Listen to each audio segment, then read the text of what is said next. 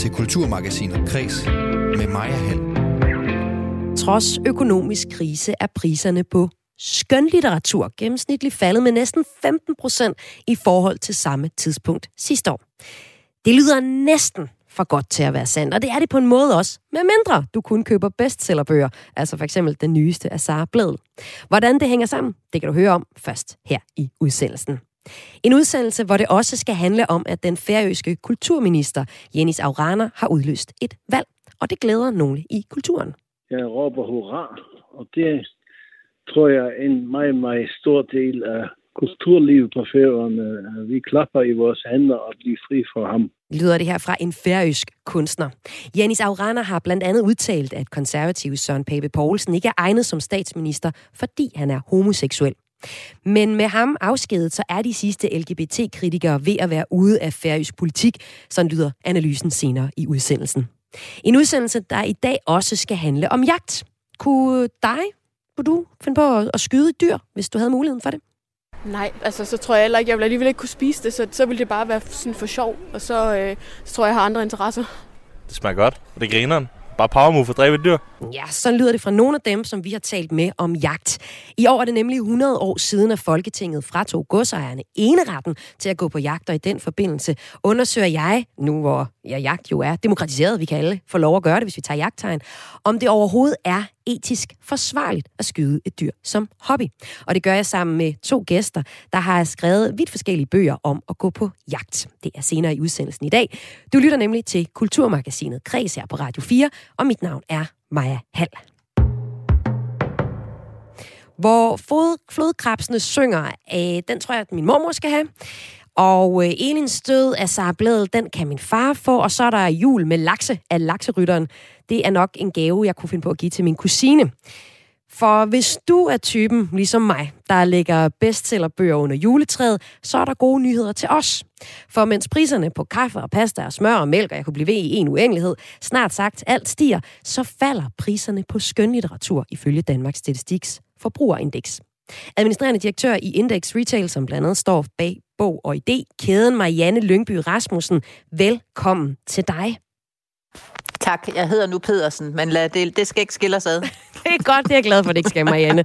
For jeg vil så gerne vide, Marianne Lyngby Pedersen, hvorfor stiger priserne på skønlitteratur ikke ligesom prisen på smør? Øh, altså, det gør den egentlig også.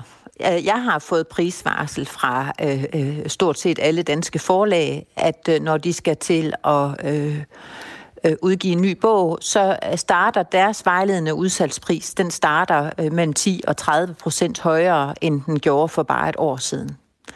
Men vi har fri prisdannelse på bøger. Øh, og det gør, at øh, øh, den vejledende udsalgspris fra forlaget, som indeholder den her prisstigning, det er sjældent, bogen bliver solgt til den pris, især hvis det er en bestseller. Og så står vi i en situation, hvor det handler rigtig meget om salgsmixet. Altså, hvad er det for nogle bøger, der er på bestsellerlisten? Fordi det er bøgerne på bestsellerlisten, som øh, der bliver solgt klart, klart, klart flest af i Danmark. Okay, så jeg skal lige forstå det her, ikke? Altså, det er mandag morgen, eller mandag formiddag. så jeg skal lige forstå de her tal. Når man ser på Danmarks Statistiks forbrugerindeks, så ser det ud til, at prisen på skønlitteratur er faldet med næsten 15 procent sammenlignet med samme måned sidste år. Men det er jo ikke helt så enkelt, som du også siger her, fordi priserne på skønlitteratur falder ikke generelt. Generelt set bliver de faktisk dyrere. Prøv lige at skære det helt ud i pap for sådan en mandagsramt til en som mig. Hvorfor er det, at det så er billigere for mig at købe de her bestsellerbøger? Det kommer an på, hvad det er for nogle bøger, der er på bestsellerlisten i det øjeblik, Danmarks Statistik laver deres statistik. Og Danmarks Statistik prøver på øh, at holde så meget ens som muligt fra år til år, så de går ind og kigger i en eller anden fast periode. Lad os lege, at det er oktober måned. Men hvis nu jeg har, nu ser jeg lige min bestsellerliste, den består af en bog. Mm. Og lad os lege, at jeg har solgt 25.000 øh, styk af den, øh, og den koster 200 kroner. Det gjorde jeg så i år. Men sidste år, der, var, øh, øh, der havde også solgt 25.000 styk, men af en bog, der kostede 300 kroner. Så, så er gennemsnitsprisen jo altså 200 i år og 300 sidste år, så er prisen faldet. Mm. Så det kommer an på, hvilke bøger, der er på bestsellerlisten. Det kommer også an på, hvor meget har de her bøger solgt, og det er det her salgsmix. Mm. Og hvordan ser det ud i Sjærhus Bog altså, Jamen altså, jeg kan fortælle dig, at øh, hvis jeg lige holder alt andet lige, så siger jeg bare, at øh, oktober måned i 2022, oktober måned 2021.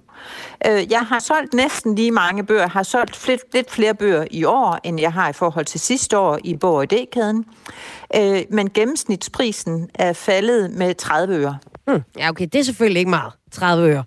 Men, men, Ej, men, det var ikke mig. Men den nu... er faldet, ikke hvor alt andet så stiger. Ej, det er du kan tage, du nævnte selv smør, ja. som er steget med 30 procent, og, og, og min gennemsnitspris er, er faldet med, med 30 øre på alle de mange, mange bøger, som vi i Borg ID har solgt i oktober måned i år, op imod oktober måned, og det er jo altså mange 100.000 bøger, vi taler om, så min gennemsnitspris, den er faldet med 30 øre. Ja. Så, så det kommer an på, hvad er det for nogle bøger. Vi kan se lige nu, vi sælger flere udsalgsbøger, end vi plejer. Eller ja. tilbudsbøger, end vi plejer. Ja, ja, ja.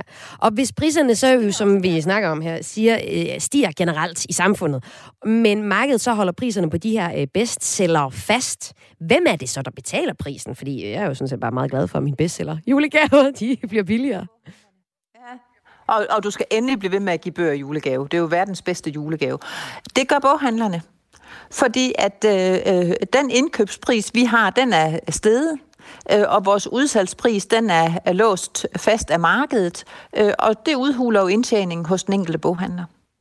Det er jo en af grundene til, at man i alle lande omkring os har enten faste udsalgspriser på bøger, eller har øh, momsfritaget bøgerne, eller en meget stærkt reduceret, for det er man ikke interesseret i. Man er ikke men, men så skal, jeg, så skal at det er boghandlerne, der bliver klemt. Men så skal jeg jo lige høre, altså, øh, hvis boghandlerne betaler prisen, hvad er så den langsigtede øh, konsekvens for mig? Altså, skal jeg egentlig ikke bare være glad for min jul i år? Og måske også fremadrettet? Du skal bare, du skal bare købe en masse bøger, mens, mens de har den rigtige pris. og så bare give bøger i gave. Jo, det, og, altså, jeg, jeg har jo set det her billede tydeligt. Vi kan se, at øh, netop salget af, af, af, af øh, tilbudsbøger er steget her øh, hen over sommeren og, og her hen over efteråret. Øh, så det kommer ikke, bare for at være sikker, det kommer ikke til at bide mig i måsen om nogle år, at jeg har været ude og rip hele bestsellerlisten med øh, Sara Blæde, Lars Finsen ligger i toppen, øh, altså Lakserytteren, Kim Faber, Janne Pedersen, at det er dem, jeg høvler ind i dag øh, til julegaver. Det, det kommer ikke til at have konsekvens for mig øh, langsigtet. Det Nej, det gør det ikke. Altså, det kan være, at der bliver en, en boghandel mindre, man kan handle i. Altså, det kan jo være den yderste konsekvens. Det så vi jo efter, at man fjernede faste priser i Danmark. Det er før min tid i den her branche, men tilbage i nullerne, der fjernede man de faste priser. Øh, og der var nogen, der rakte hånden op og sagde til politikerne, I skal bare lige vide, hvis I fjerner de faste priser på bøger, så bliver det sværere at være boghandler. Det kan betyde færre boghandlere. Og der blev Øh, antallet af boghandlere nærmest halveret med, med, øhm, som konsekvens af, at man fjernede de faste priser. Er det så godt eller skidt? Det er der jo nogle andre, der skal tage stilling til. Det var bare blevet meget sværere at, at få det til at løbe rundt som boghandel, da man fjernede de faste priser. Og nu slår der lige, der lige en ting, der slår mig, øh, når jeg nu har dig, Marianne Lyngø Pedersen, øh, fra øh, Bog og ID, og vi taler om priser, og de her bestsellerpriser. Priserne på bestsellerbøger, de er faldet modsat, hvor alt andet er jo steget helt vildt. Øh, hvad så med alle de, du ved, dem de bøger, der ligger uden for bestsellerlisten? Øh, der kunne jeg også godt finde på øh, at finde en, en bog, for eksempel øh, Udregning af rumfang, øh, hvor vi lige har en, en prisvindende dansk forfatter bag, bag den bog. Øh, er det, får det også konsekvenser, eller de, de, de, er jo, de er jo ikke blevet billigere? Hvad, hvad sker der med dem fremtræden? Nej, altså Ja, vi har jo fået den her øh, varsling af øh, forøgelse af vores priser fra forlagenes side med øh, mellem 10 og 30 procent. Det kommer an på, hvad er det for noget papir, bogen skal trykkes på, hvad er det for en trykkeproces. Det, gør, det giver så et udslag på prisen. Og sådan en som den, du nævner nu øh, øh, med, hvad var det, du sagde? det var for, for en, Udregning af... Udregning af rumfang. Altså, det er, det er den her... Øh, ja, bog, udregning af rumfang. Ja, det er en matematikbog, kan nej, næsten nej, nej, regne ud, ikke? Øh, Solvej Balles øh, bog, den hun lige har vundet øh, Nordisk okay. Råds litteraturpris på. Godt. Se, der hvor du foran mig. Udregn, det er en skønlitteratur. Det vil nok betyde, at øh, billeder og så videre ikke er fremtrædende i den bog, og det gør, at det er en normal trykproces, og så er mit bud, at den er måske, en, hvis den havde været udkommet for et år siden, så er den måske blevet 10-15 procent dyrere. Mm, okay, okay. Så på den og måde... det er det. Altså, så, Ja, på den måde kan det jo så få konsekvens for folk, der ikke lige skriver bestseller-romaner i den sidste ende, gætter jeg på. Ja, det kan det. Ja, ja det kan det. Ja. Altså det vi ved helt generelt, så igen i forbindelse med, at man lavede de her, man fjernede de faste priser i nullerne, der det blev der lavet nogle, nogle store undersøgelser af, hvor prisfølsomme er vi egentlig, når vi skal købe bøger.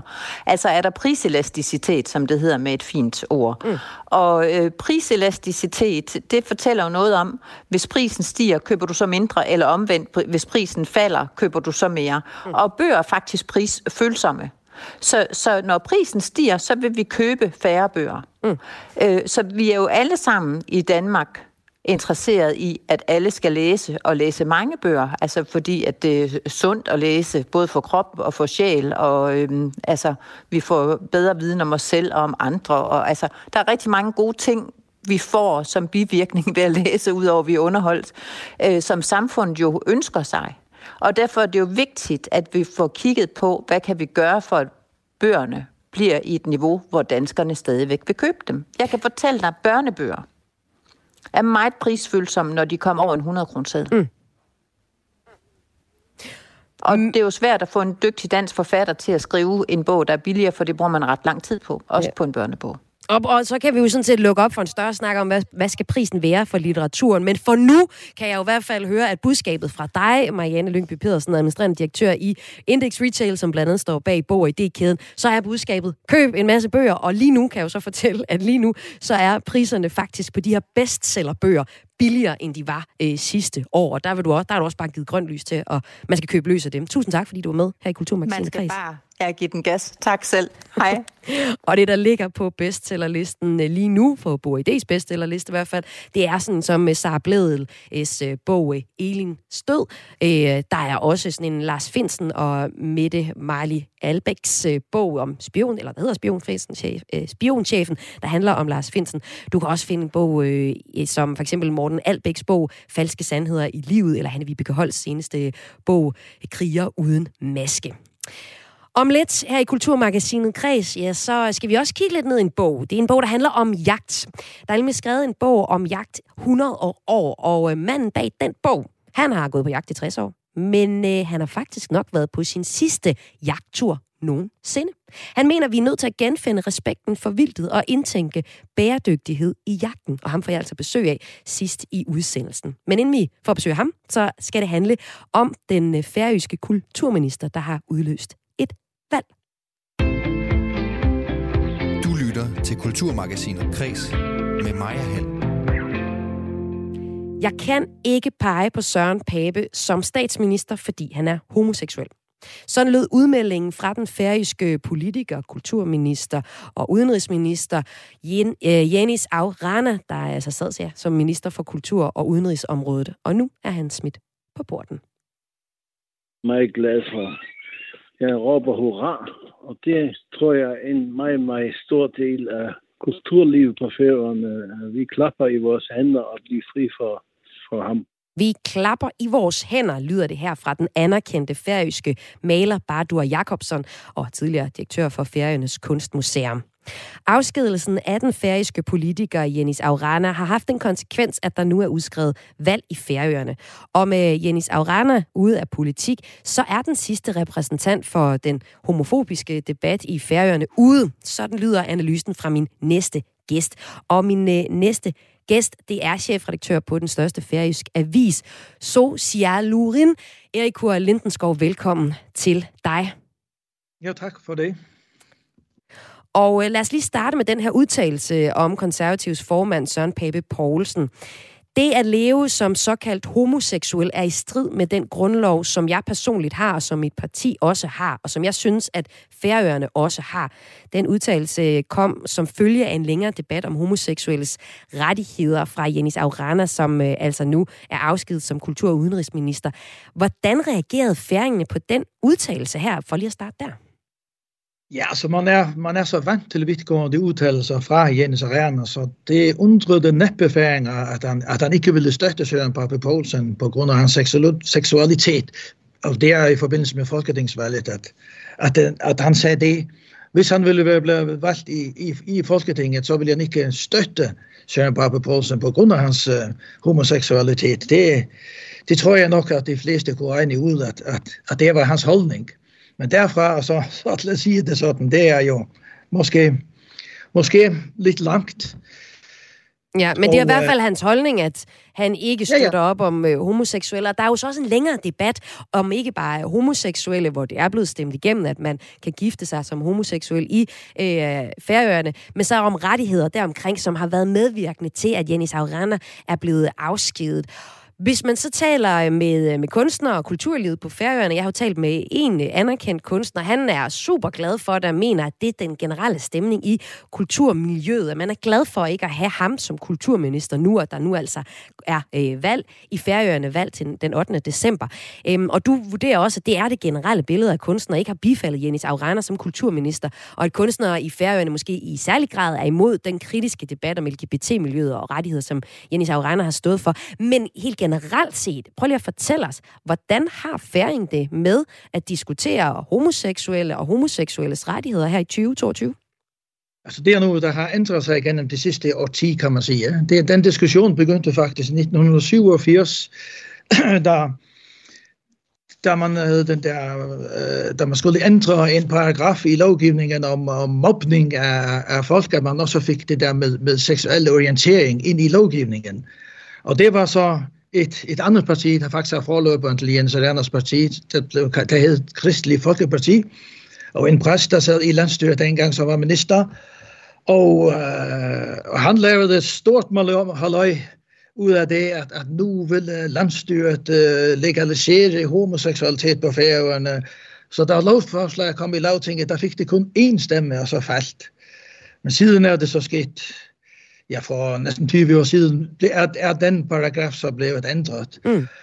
Og øh, så var det i 2016, at der kom et forslag fra, fra nogle repræsentanter i lavtinget, ikke fra koalitionen, men, men de var med i koalitionen dengang. Mm, mm. Det var Socialdemokratiet og Republikanerne og, og et midterparti, der var i, var i regering i den sidste valgperiode før denne her. Og det forslag blev så vedtaget med alle stemmerne fra koalitionen, og så et par til fra Sambandspartiet. Så, så, så dengang fik de homoseksuelle så rettigheder at giftes borgerligt, ikke i kirken. Det må man endnu ikke. Mm. Og så det her, de her følgelover med, med, med øh, for at børnene kan få medmoderens navn, efternavn. Mm, mm. Ja, alle rettighederne om at være et homoseksuelt par, som jo altså fortsætter noget, der bliver, bliver debatteret. Og, og du har jo også sagt, at altså, øh, vi, vi øh, færinger er ikke homofober, men det har vi været, og det er jo noget, vi stadig diskuterer. Men du siger jo så også, at med Janis Aurana smidt ud som øh, kulturminister i Færøerne, så er den, den kristen-konservative holdning til homoseksuelle så godt som ude af færøsk politik. Alligevel alligevel, så har jeg også talt med Jenny Aurana, jeg har mailet med ham, og han siger, at han ikke havde mulighed for at deltage i dag, og heller ikke svare på, på kritikken, i hvert fald øh, fysisk til stede. Vi skal høre lidt fra, hvad han har, har mailet til mig. Men, men det er han ikke, fordi han har valgt at koncentrere al sin tid som partiformand til at føre valgkamp. Så han er jo ikke ude af politik, men er hans holdninger så godt som ude af politik? Nej, nej, nej, han, han er ude af regeringen. Han er ikke ja. minister mere. Ja. Han er, men han er valgt i lavtinget, så... Ja. I samme øjeblik, som han udtræder som minister, så indtræder han som lavtingsmedlem igen. Fordi det er sådan på færgen, at en minister han kan ikke sidde i lavtinget samtidig. Hvis ja, ja, ja klart. Så man kan ikke være både minister og sidde i lavtinget Nej. på samme tid. Men, men altså, øh, er hans øh, holdning, er han den eneste, der bærer den, eller er der opbakning til den her øh, kritik omkring Stor, homoseksuelles rettigheder? Der er store kræfter inden for det konservative parti på færgerne, også Folkeflokken, som også er med i koalitionen, også inden for Sambandspartiet. Og det var jo de, de tre partier, der har reageret de sidste tre år. Det var dem, der stemte imod øh, lovgivningen dengang. Den, det blev besluttet, og der var flere, der lovede, at de skulle rulle den tilbage og tage de rettigheder ind igen. Altså. Mm. Men det, det kan man jo ikke. Det, ja. det, er, det er aktuelt, men, men, men han nægtede så at, at uh, give homoseksuelle flere rettigheder, og det, som var hans opgave som minister. Og så har lavmanden frataget den del af hans sagsområde og flyttede det over til en anden minister, det der med at føre kirkebøger. Og, så skulle, og det var en minister fra lavmandens eget parti. Så skulle han skrive det brev, der skal skrives til biskopen, som skal fortælle præsterne, hvordan de skal, hvordan de skal gøre. Og efter at øh, uh, lavmanden skrev udvalget, så, så, så nægter landstyrmanden at skrive det brev for sig, det kan man ikke, fordi nu er, det, nu er situationen anderledes, der udskriver det valg. Så man så... er faktisk ikke kommet videre, så de får ikke deres rettigheder. I hvert fald ikke, før vi har fået øh, en ny regering på færgerne. Og det var jo altså så i sidste uge, at der blev udskrevet valg her til den 8. december, og også i sidste uge, at Janis Aurana blev fyret som minister. Ja. Og øh, der var der nogle forskellige reaktioner på. Øh, her i Danmark var der for eksempel reaktion fra forperson i danske filminstruktør Christina Rosendal. Hun skrev på Facebook, på tide, at Janis Aurana bliver fyret. Han er uegnet som kulturminister. Jeg sender kærlighed til mine færøske instruktørkollegaer, der skal give den gas med vilde, utilpassede, tabu, øh, tabubrydende film, som hun skrev på face, øh, Facebook, ja. Jeg har også talt med den færøske maler Bardur Jakobsson, som øh, siger, at han ikke har været glad for Janis Aurana som øh, kulturminister, og han mener, at det også går igen hos sine kunstnerkollegaer, fordi at de mener, i hvert fald han mener personligt, at religion har følt for meget i Janis Auranas politik, siger Bardur Jakobsson her. Jeg er helt almindelig kristen menneske, men jeg, jeg kan ikke lide, at religion øh, kommer ind i politik. Altså, det, det synes jeg er helt uantageligt, og den her sammenblanding af fundamentalisme og politik, det kan jeg slet ikke acceptere. Og jeg tror, jeg deler det med en meget, meget stor del af alle dem, der har med kulturen at gøre på færgerne. Altså skuespillerne og, og filmmagerne og forfatterne, digterne, musikerne, alle dem. Det var en fantastisk fejltagelse af det landstyre. Jeg skal ikke sige noget, øh, noget ondt om det landstyre i øvrigt, men det var en stor fejl af dem at give sådan en fundamentalistisk øh, klikke øh, sådan en magt, og de skulle bruge den inden for kulturlivet. Det kan vi altså ikke de allerfleste af os, som vil ikke vil acceptere. Ja, de allerfleste af os vil ikke acceptere at have en øh, politiker som Jens Aurana som kulturminister, lyder det her fra den færøske maler Bardur Jakobsen, som jeg har talt med. Den kritik er jo så forholdt for Jens Aurana. Han har ikke mulighed for at deltage, for som jeg sagde før, så er han, fokuserer han på at føre valgkamp nu i Færøerne. Men han skriver til en mail, i en mail til mig, at han ikke genkender Bardurs kritik og forstår ikke, hvorfor han, han kommer med den nu og ikke har taget fat i ham, mens han har været minister. Han skriver, at han har haft et godt forhold til størstedelen af den færøske kultur, men øh, denne øh, del af færøske kultur har, har i flere år også haft interne problemer, som måske er det, der bliver afspejlet i Bardurs afmagt. Det er i hvert fald det, han selv skriver øh, her. Han øh, siger, vi, færøsk kulturliv og ministeriet, har fået løst mange opgaver, mens jeg har været minister. Han nævner for eksempel øh, et øh, bygning af et øh, færøsk nationalteater, og, øh, og så siger han også, det er i forhold til den her kristne tro, og hvor meget den fylder i, i øh, Janis Auranders politik, at det, det er noget, der er bærende for mange færingerne, og øh, at, at det er vigtigt at, i, i at have i den, i den her kultur.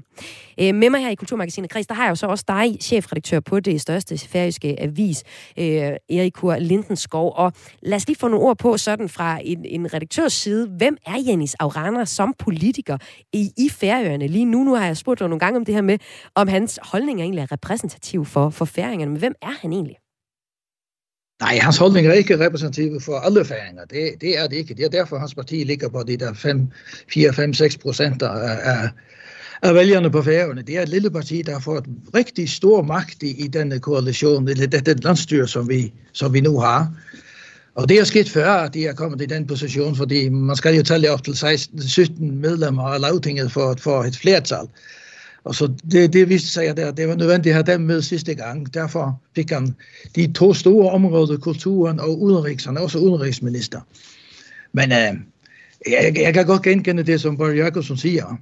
Og selvfølgelig snakker Jens Alander lidt anderledes om det, fordi selvfølgelig kan han ikke genkende det.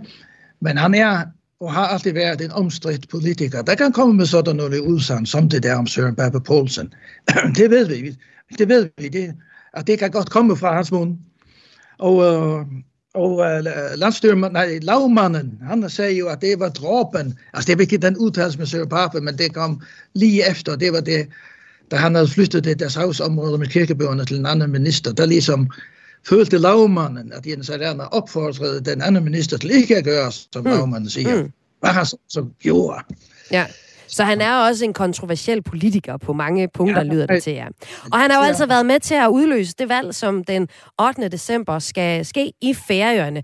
Og øh, så siger du så, at det her med homoseksuelle rettigheder, som egentlig har været med til at udløse valget, ikke kommer til at fylde. Det er de gængse ting, som tit følger i valgkampen med tryghed og økonomi for eksempel. Og øh, som kunstner, så kan det også være, at det her valg ikke måske er det, der kommer til at fylde mest, altså kunstnernes forhold, fordi selvom han er, det har været en kulturminister, der er røget ud.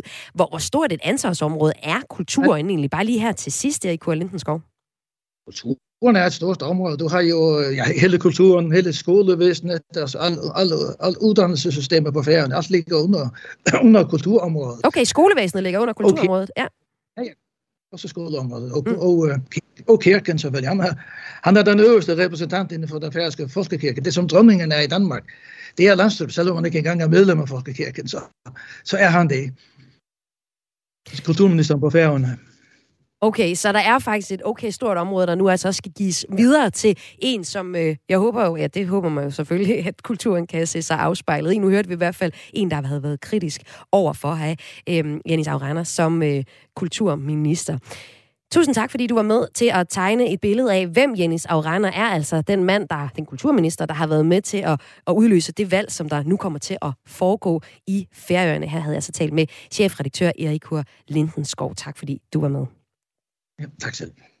Og historien om, at der netop er udskrevet valg i Færøerne, da deres kultur- og udenrigsminister er blevet ekskluderet, var altså det, vi lige har kigget på her. Og øh, som sagt, så har jeg forelagt kritikken for Jenis Aurana, og han er altså ikke kunne stille op live her, men øh, kunne i hvert fald svare på den i en mail, hvor han altså ikke kan genkende det billede, der blev tegnet af øh, den øh, kunstner, som jeg havde talt med til udsendelsen.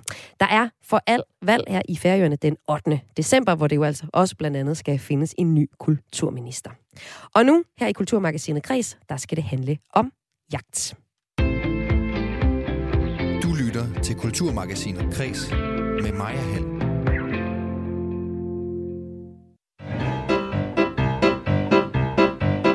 På en grøn, grøn, grøn, grøn bakke, bakke top Jeg så to harer komme.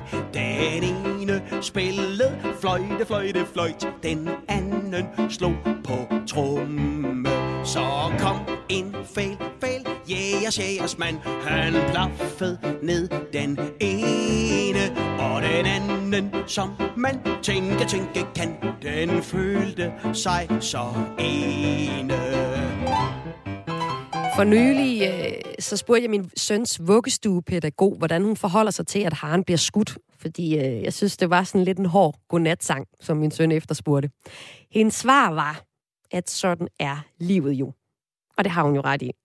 Det er jo hamrende hyklerisk, hedder det, at jeg kan servere frikadeller til aftensmad, og så har lyst til at rive alle sangene med den fæle jægersmand ud af sangbogen, for der er alligevel en del af dem. Men altså, Summa summarum er, at så længe mennesket har eksisteret, så er vi gået på jagt. En gang var jagten en kilde til føde. Det var bydende nødvendigt at gå på jagt. Det er ikke nødvendigt længere, men ikke desto mindre så er jagt stadig voldsomt populært. Siden 2010 har mellem 170 og 180.000 danskere årligt taget jagttegn, og hvis vi kigger over på DR, så er jagtprogrammet Nak og Æd på vej, på vej med deres 14. sæson. Hvorfor interesserer så mange danskere sig for jagt, når det nu overhovedet ikke længere er nødvendigt? Og kan man overhovedet forsvare at slå andre levende væsener ihjel som en hobby? Det undersøger jeg den næste halve time, hvor jeg blandt andet får besøg, eller har lige nu besøg af en jæger, der har måttet revurdere ret kraftigt til forhold til jagt.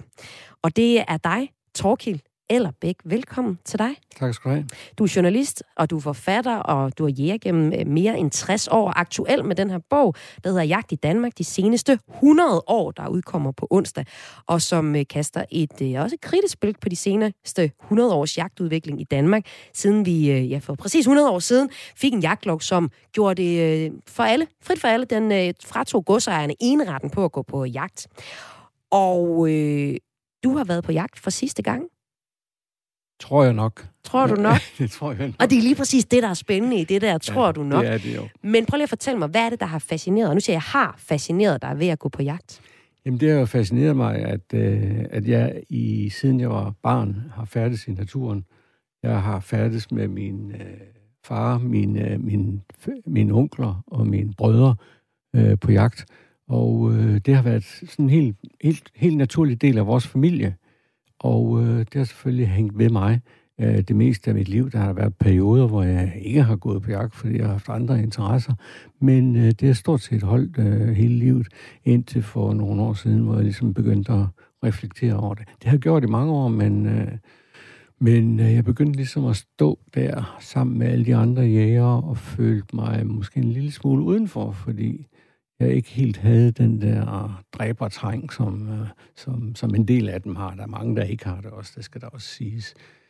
Det var ligesom der, hvor jeg begyndte at tænke over det, og så har jeg selvfølgelig i kraft af, at jeg har arbejdet øh, på, på journalisterskolen mange år og undervist, og så ligesom begyndt at, at læse mere om det, og ikke bare øh, Kai Munks og Sten Stensen Blikkers øh, fortællinger om jagt, men også andre ting. Der er Hvad er det for en dræbertrang, du beskriver, eller du nævner? Jamen, det er jo, det, hvis ikke man har lysten, eller hvis ikke man har, ja, hvis ikke man har lysten til at skyde en fugl, der flyver i luften, eller skyde et, øh, et rådyr, en råbuk, der står nede øh, på marken, jamen så er man jo ikke jæger. Altså, jeg tror, jeg har mødt nogen, som ikke har den der, men, men, men som, kun, øh, som kun gør det, øh, fordi det gør man bare. Altså, ellers, ellers er jeg ikke med her. Hvis, mm. ikke, hvis ikke jeg dræber den der, så er jeg ikke med. Altså, jeg er jo så gammel, så, så der er folk, der har spurgt mig, hvorfor skød du ikke den der? Så siger jeg, det synes jeg ikke, jeg ville. Mm. Det var det. Ja. Og har du en fornemmelse for, at, at du er alene med den tvivl, som du går med lige nu som, som 60-årig jæger, eller som en, der er gået på jagt i mere end 60 år? Nej, men det er ikke, det, det er ikke, jeg tror ikke, det er ualmindeligt, men det er måske, øh, det er måske ualmindeligt at i tale sætte det, selvom jeg havde det udtryk, men øh, det skal vi jo bruge. Og vi gør det. Vi tale sætter det jo så nu, her i, I Kulturmagasinet Kreds. Og øh, udover dig, så har jeg også lektor i anvendt filosofi på Aalborg Universitet. Jes Lønning Harfeldt, velkommen til dig også. Ja, tusind tak. Du går ikke selv på jagt, men du har forsket blandt andet i jagt, og så var du i øh, 2016 med til at skrive bogen Jagt, Natur, Mennesker, Dyr og Drab. Du har været turguide i Grønland og kan blandt andet derfor godt betjene våben. Og øh, det skal man kunne for at kunne forsvare sig, hvis der skulle komme en bjørn. En isbjørn, vil jeg mærke. Ikke? Du har også en del af som dit akademiske arbejde gennemført et jagtkursus, men uden så at tage den endelige prøve, fordi du ikke kunne finde på at gå på jagt. Men hvorfor kunne du egentlig ikke det? Jamen, øh, jeg, jeg tror faktisk, jeg står lige og spejler mig lidt, som også er et andet uh, meget brugt udtryk i, øh, i Torkel her, fordi at, øh, at jeg, jeg tror, at, at jeg allerede, faktisk inden jagtkurset, i virkeligheden, så tror jeg det gode kursus op hos øh, øh, Jysk Akademisk øh, Jagtforening, øh, ud af ren og skær interesse. Jeg var faktisk ikke engang rigtig begyndt at forske i jagt på det tidspunkt. Jeg synes bare, det var vildt fascinerende. Og i løbet af kurset der for snart år 10, år, år 10 siden, så, så, så bliver jeg mere og mere øh, sikker på, at jeg er ikke som de andre i det her lokale. Øh, fordi jeg har simpelthen, jeg har slet ikke nogen intention om at dræbe noget. Øh, så alt det andet der, det der med øh, vildkendskab og naturen, og faktisk også våbenbetjening, som jeg øh, faktisk holder en del af, øh, jamen det, det, det var jeg, der var jeg med. Men det der med, at jeg så på et eller andet tidspunkt skulle ud og slå noget, og så her kommer filosofen så ind, måske endda nogen ihjel, øh, det, det, det bød mig sådan imod, så, så da vi så skulle til den der prøve der, så var jeg sådan lidt, det er faktisk lige meget, det, det får jeg ikke brug for. Og hvorfor har du ikke den, øh, ja, hvorfor tror du, du ikke har det? Altså, du fik var jo alligevel på kurset. Jamen, jeg tror, øh, ja, der, der er det igen det her med mit arbejde. Jeg har jo arbejdet med med forskellige former for det, man kalder anvendt etik i mange, mange år. Og, øh, og på det tidspunkt, hvor jeg, hvor jeg gennemfører kurset her, der, der går jeg egentlig og arbejder med nogle andre ting, men, men jeg sidder også stadigvæk her og overvejer, hvad det er for noget, øh, hvad er det for nogle etiske fordringer, for at bruge et øh, godt øh, dansk etisk ord. ja, tak. Der, der, der Forklar lige det. Hvad mener du med det? Jamen, etiske fordringer, det er... Hvad, den, hvad, hvad mener du i forhold til det her? Altså? Jamen, i forhold til det her, der mener jeg simpelthen, at øh, spørgsmålet blev om, øh, hvilken status har de her dyr ude i verden? Mm. Altså de andre dyr. Skal mm. vi ikke være helt klar med, at vi jo også er sådan en der? Mm. Og så er der nogle andre dyr, og dem kalder vi så noget Men andet. Men der er vel helt klart hierarki, hvor mennesket sidder i toppen, altså, og at vi kunne skyde dyr og kode over et bål, det er jo årsagen til, at vores hjerner er vokset, og vi står her i dag, ikke? Det, det er der så delte meninger trods alt om, men det er... Og det blev lige for enkelt nok for en lektor. Ja, det gjorde det, det, ja, gjorde det. Sorry. men, men, men det er i hvert fald sikkert, at det, som du starter med at sige, at det her, det har vi gjort altså gået på jagt siden mennesket overhovedet blev menneske. Altså, øh, hulemalerier viser jagtmotiver. Ikke? Altså, øh, de gamle Ægypter havde store traditioner om jagt. Inden for mit område, der gik det så vidt, så Platon han faktisk mener, at en hver, et hvert godt dannet menneske, han er også jæger. Altså, det, det, det ligger så integreret i vores kulturs vugge og i vores væren til som mennesker overhovedet. Men vi har jo heldigvis oplevet givet muligheden for at prøve at gentænke de her ting. Og vi er nu i en situation, hvor for rigtig, rigtig, rigtig mange mennesker på jorden, der er det at gå ud og slå dyr ihjel for at, for at få til føden, det er ikke øh, nødvendigt. Og øh, det giver os en mulighed for at gentænke vores forhold til dyrene. Og det giver os en mulighed for at spekulere over, om der findes nogle etiske argumenter for, at vi faktisk ikke gør det her, som vi bare plejer at gøre. Fordi sådan har det været. Nogle af os er blevet givet det simpelthen i, i, i familien, og andre har bare været indsourcet i en kultur, hvor mennesket var på toppen. Men måske er vi ikke på toppen.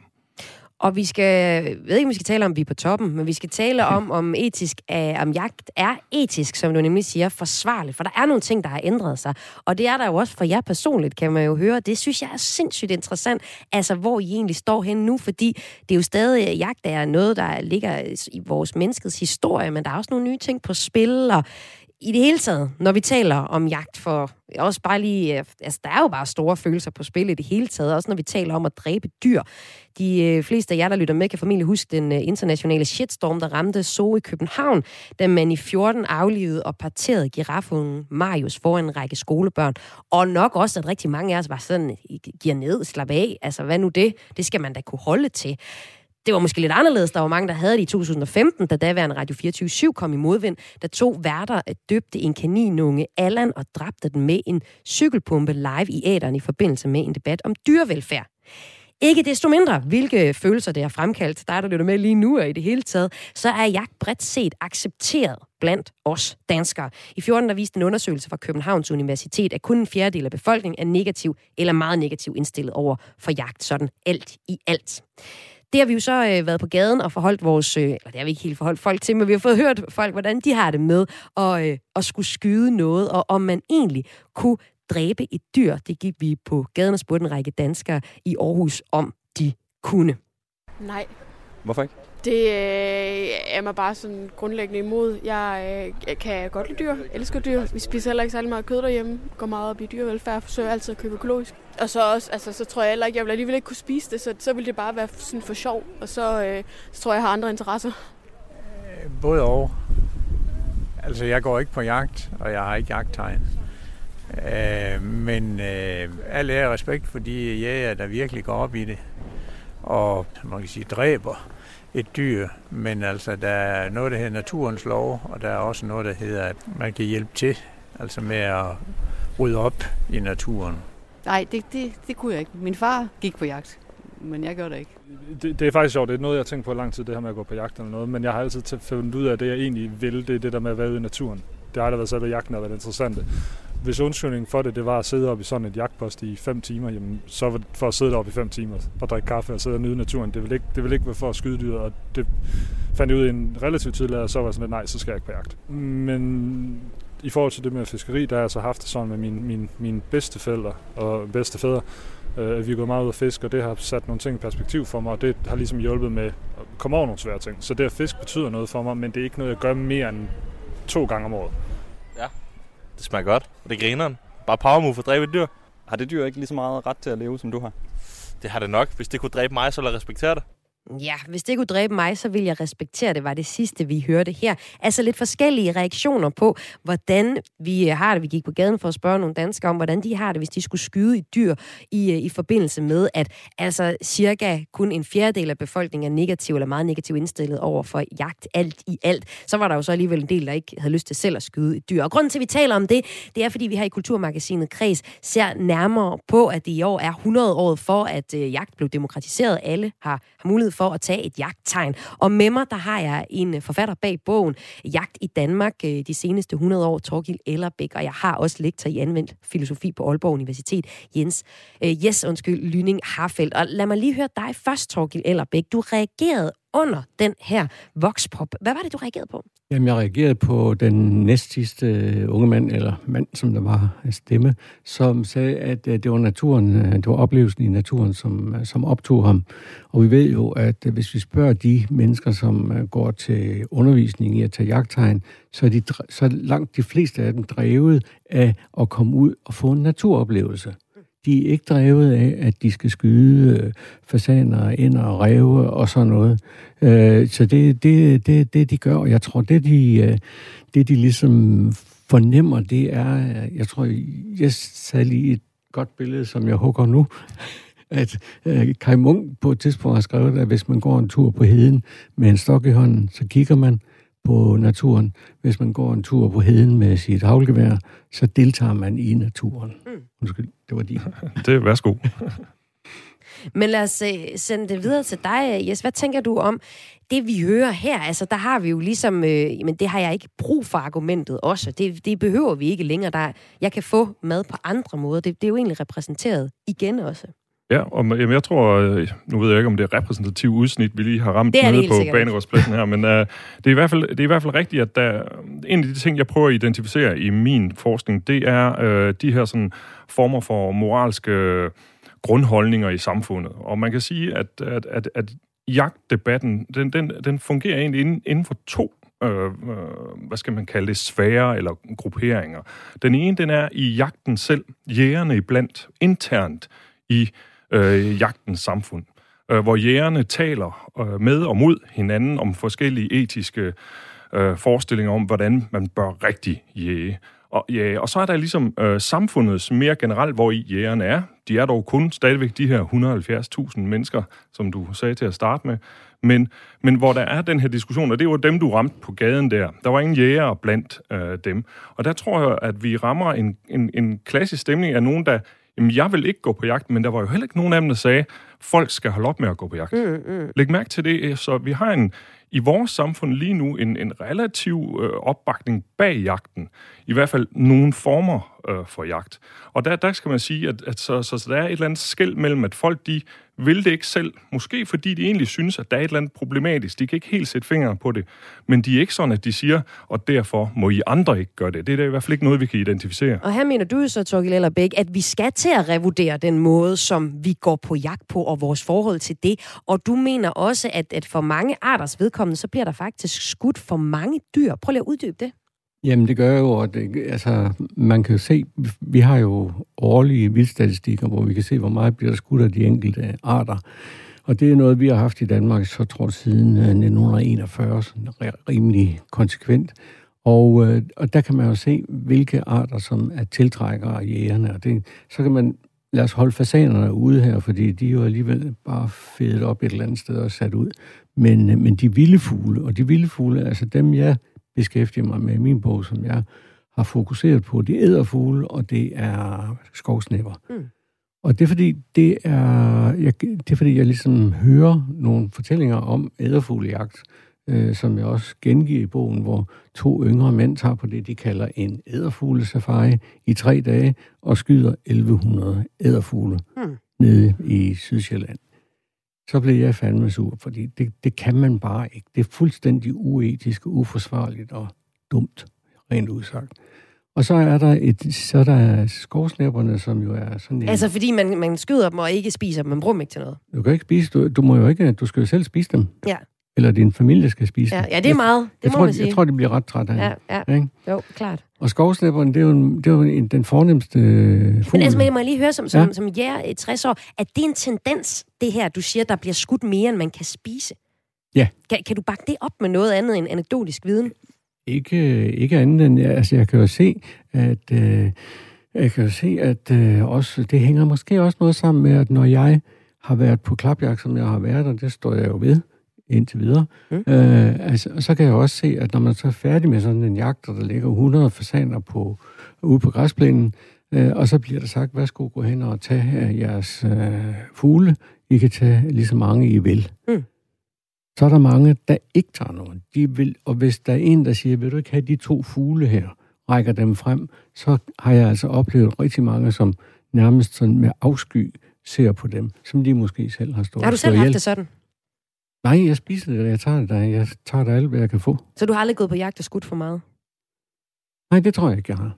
Hvad er der så, øh, hvor, hvordan kan det så være, at du har været på din sidste jagt? Jamen, det er fordi, de andre gør det, og jeg, jeg er jo en del af det. Jeg er jo en del af hele den der, øh, som jeg ser som en, en, en lidt forkvaklet narrativ om jagten i Danmark, mm. at vi er så gode, vi gør så meget for naturen, vi er gode ved dyrene, vi er gode ved hundene og alle mulige, ikke? men øh, det, det begynder jeg at tvivle på. Det Ja. gør jeg helt. Når jeg hører de der historier, og ser de der, øh, øh, hvad skal man sige, voldsomme øh, afskydningstal, jeg vil gerne nævne et eksempel, som, fordi jeg selv har været boet tæt op af øh, skovsnæpper til hverdag. Og hvis man, de kommer, de migrerer jo øh, måske 3.000 km over fra Letland øh, til min midtjyske plantage. Og så kan de jo ikke flyve om morgenen. Det er der sådan set ikke noget at sige til. De vil godt lige sidde og, og, komme til kræfter. Men så kan jeg jo så læse på Facebook, at Karl Erik og hans kammerater, de har været på snæppejagt. Og det var så nemt, fordi fuglene, de var jo lidt trætte her til morgen. Sådan noget, det synes jeg simpelthen bare fuldstændig uansvarligt. Mm, mm. Er det de brødne kar, du øh, beskriver i din bog? Du skriver, vi ved, at det ikke er alle jæger, der lever op til befolkningens tillid og til de etiske regler, jæger har sat for sig selv. Det er nødvendigt at tale om de problemer, der findes i relation til jagt, og om de brødne kar blandt jæger i Danmark. Øh, Men er det ikke nogle debatter, som, som du burde tage op i jægersamfundet egentlig? Det prøver jeg. Jeg skrev en bog om det. Jeg kommer aldrig nogen til at diskutere det med på jagt, for jeg bliver nok ikke inviteret på jagt mere. Men, øh, men, men det håber jeg. Jeg håber da, at det er en bog, som vi kan komme ud og diskutere med jægerne. For jeg ved, der er mange, der er jo mange, der har det ligesom mig. Der er jo mange, der er ansvarlige og skyder fire fasaner og en, og, og, en, og en and, og så spiser de den i løbet af ugen, ikke? eller putter den i fryseren. Men, øh, men det er de andre, som ligesom smadrer det for flertallet. Det er i hvert fald den tendens, som du oplever, og Ja. du har oplevet som Ja. jæger. Det må jo stå for egen regning, de anekdoter, du har, har set derude. Men, Men, men det er også, Linde- jeg ja. tror, det er vigtigt her, og jeg, jeg, kan, jeg kan godt øh, følge argumentationen her fra, fra Torgild, og, og jeg ved da også, at øh, når jeg øh, i, i min forskning nogle gange er i, i, hvad det hedder, i samtale med Danmarks Jægerforbund, når vi var faktisk så heldige i sin tid, at efter, til vores bog Jagt, der, den blev skrevet, det blev skrevet af Claus Lind Christensen, formand for Danmarks Jægerforbund, og der i skriver han ret eksplicit, at man som jæger er afhængig af en fortsat accept i det omgivende samfund. Ikke? Altså, altså, jagten kommer ikke til at fortsætte, hvis, hvis, hvis jægeren ikke får en solid samtale med sig selv. Øh, jeg ved så, jeg, jeg ved så ikke, om, om den burde fortsætte i det store hele. Det, det kan vi efterlade, men det er i hvert fald helt sikkert, at der er en eller anden form for, hvad skal man sige, øh, moralsk goodwill, der skal til i det omgivende samfund, for at den her type praksis, den kan køre. Og sådan er det med alle praksiser. Altså, det er derfor, øh, vi ikke har øh, tyrefægtning i Danmark. Det er fordi, der findes simpelthen ikke en, en, en, en, en samfundsmæssig goodwill øh, etisk set for, for tyrefægtning i Danmark, Mm, mm, mm, eller, eller mm. lignende ting. Ikke? Altså, Men, men altså, som, som lektor i anvendt filosofi, øh, ser du så egentlig ingen nul argumenter for, at jagt kan eksistere i Nej, Danmark? der kan eksistere masser af typer af jagt. Nu må jeg tænke på, at der er enormt mange forskellige slags jagt, altså hvordan man går på jagt, og der Mm. er rigtig mange øh, krydsende øh, motiver for jagt. Så, så, så der kan jo sagtens være jagt, der er forskellige former for regulering eller bestandskontrol eller sådan noget. Jeg, jeg kan sagtens se muligheder for typer af jagt.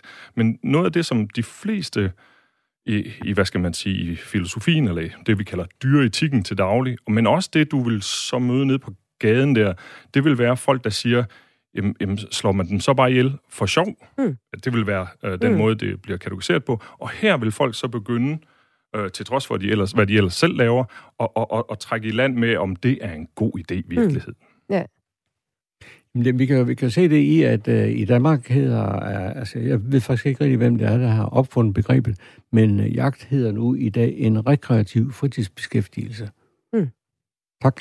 Øh, I England, der er det sporting, der, der er det sport at skyde, men i Danmark, der er det en rekreativ øh, fritidsbeskæftigelse. Men hvad mener du med det? Jeg mener, det er fordi, de mener, at de mennesker, som går på jagt, de oplever selvfølgelig en, en, en de har en oplevelse, de har en naturoplevelse, som ligesom er, godt, er god for dem. Mm. Og det, det er jeg fuldstændig enig i. Men, men det er jo også et, det er jo netop den der med at, at gøre det til noget, altså fjerne det, det lidt grimme, fordi det er, det er jo rekreativ friti- fritidsbeskæftigelse. Det Mm, jo- så du mener, det, at man, det man pænt. smykker det med et ord, det ikke, der ikke, det ikke kan ligge under? Eller? Men det dækker det, altså. Det er der ingen tvivl om. Ja. Men, altså, men det er jo sådan, i stedet for at sige, at det er en fritidsbeskæftigelse, det er noget, som jeg gør, fordi jeg kan lide det. Hvad skulle der til, for at du kunne tage på jagt igen? Jamen, det ved jeg ikke. Altså, jeg har ikke nogen, jeg, har ikke sådan, jeg sætter ikke nogen grænser for, øh, som, hvor, hvor barn skal hæves eller sænkes, mm. for at jeg kommer på jagt igen. Det kan være, du finder noget, øh, hvis du genbesøger noget af din favoritlitteratur. Øh, litteratur. nu skal vi nemlig lige til sidst øh, kigge på jagt i kulturen, og øh, ja, kulturen i jagten, som jo må siges også er en rigtig stor del af at gå på jagt.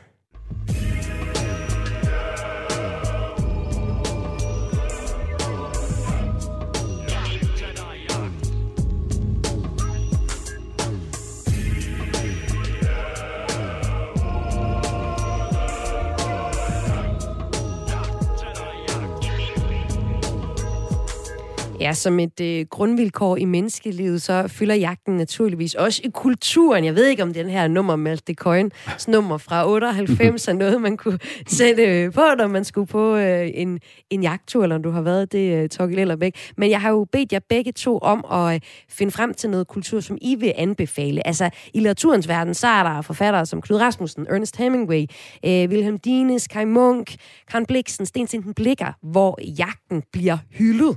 Og og øh, som jeg også tidligere nævnte, så er der jo DR-programmet Nakker Æd, der er på vej med en 14. sæson. Det er altså noget, vi gerne vil se og høre og læse om. Det er jo helt tydeligt. Jens, øh, yes, undskyld, yes, Lyning Harfeldt. Hvorfor tror du, at det at gå på jagt til synligheden stadig taler til så mange af os, når der nu ikke længere er nødvendigt øh, for at overleve? Jamen, jeg, jeg tror, vi, vi har været forbi den nogle gange før. Der er hele det her... Altså, der, der er to ting øh, inden det tredje, som vi bliver nødt til at tale om. Så der er naturoplevelsen.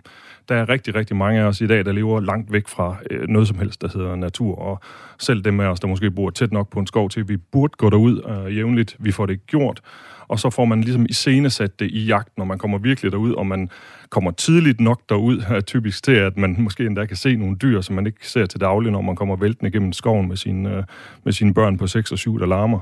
Øh, men så er der også øh, fællesskabet.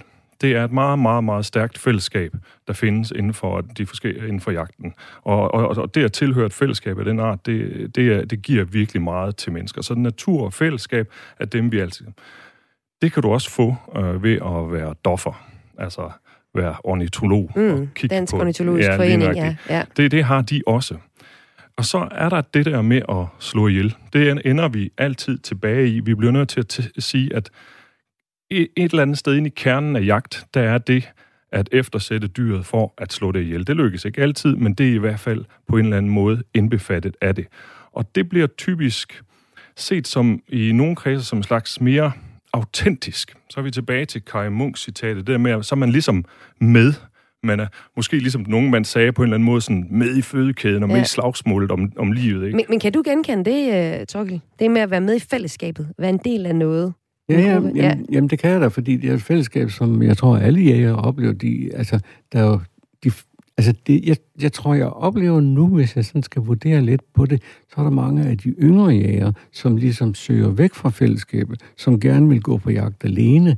De vil gerne ud med deres riffel, skyde et dyr og komme hjem med det. Mm. Og så er det ligesom det. Øh, men, men de fleste, de er jo i et fællesskab, hvor de så er ude sammen med en hel masse andre. Og det er der rigtig gode, det er der masser af gode oplevelser i. Så jagt, som du også har skrevet den her bog, Jagt i Danmark de seneste 100 år, der sker her i nyere tid en masse i forhold til, hvordan vi forholder os til jagt, selvom der stadig er opbakning til det. Mm. Så det er jo det, I også fortæller her. Altså, hvordan forholder vi os så egentlig til jagten, og hvor meget skal det fylde? I har begge to nogle anbefalinger med til, øh, til kultur, der beskæftiger sig med, med jagt af Torkel eller begge. Du anbefaler Claus Rifbjergs bog, Så kom en hæslig jæger fra 2010. Hvorfor det? Bare helt kort. Fordi jeg synes, at Claus Rifbjerg er en fantastisk forfatter, og han er vel nok nærmest den klogeste, der har sat øh, noget jagtkritik på ord og på papir. Øh, der har været nogen undervejs. Så det er stadig kritikken og, og jamen, forholdet det, til, hvad meget skal det fylde jamen, det, det er holdningen ja. til det. Ja. Altså, Claus Rifbjerg gennemskuer øh, den højt råbende og højstrætssagfører, som skaber sig ude i skoven, og han skriver om det. Mm. Og det har jeg sådan i al beskedenhed også ligesom prøvet at gøre. Og hvad siger du, Jes?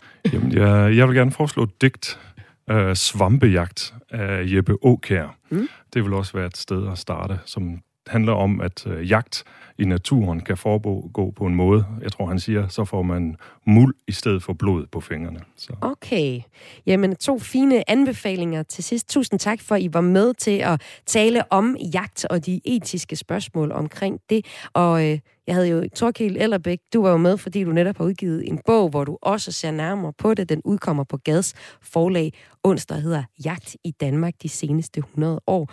Og Jes Lyning Harfeldt, også tusind tak, fordi du er med. Du er lektor i anvendt filosofi på Aalborg Universitet til daglig, med speciale i blandt andet jagt og medforfatter til bogen Jagt, Natur, Mennesket, Dyr og Drab, som udkom på forlaget Klim i 2016. Tak til jer begge to. Selv tak. Og det var Kulturmagasinet Kreds for i dag. Hvis du ikke fik hele programmet med fra starten, så kan du finde det her program som podcast i Radio 4's podcast-app. Du kan også finde det på vores hjemmeside. Lige om et øjeblik, så er der missionen her på Radio 4, der har en vigtig mission til dig derude. Men inden da, så er der et nyhedsoverblik her.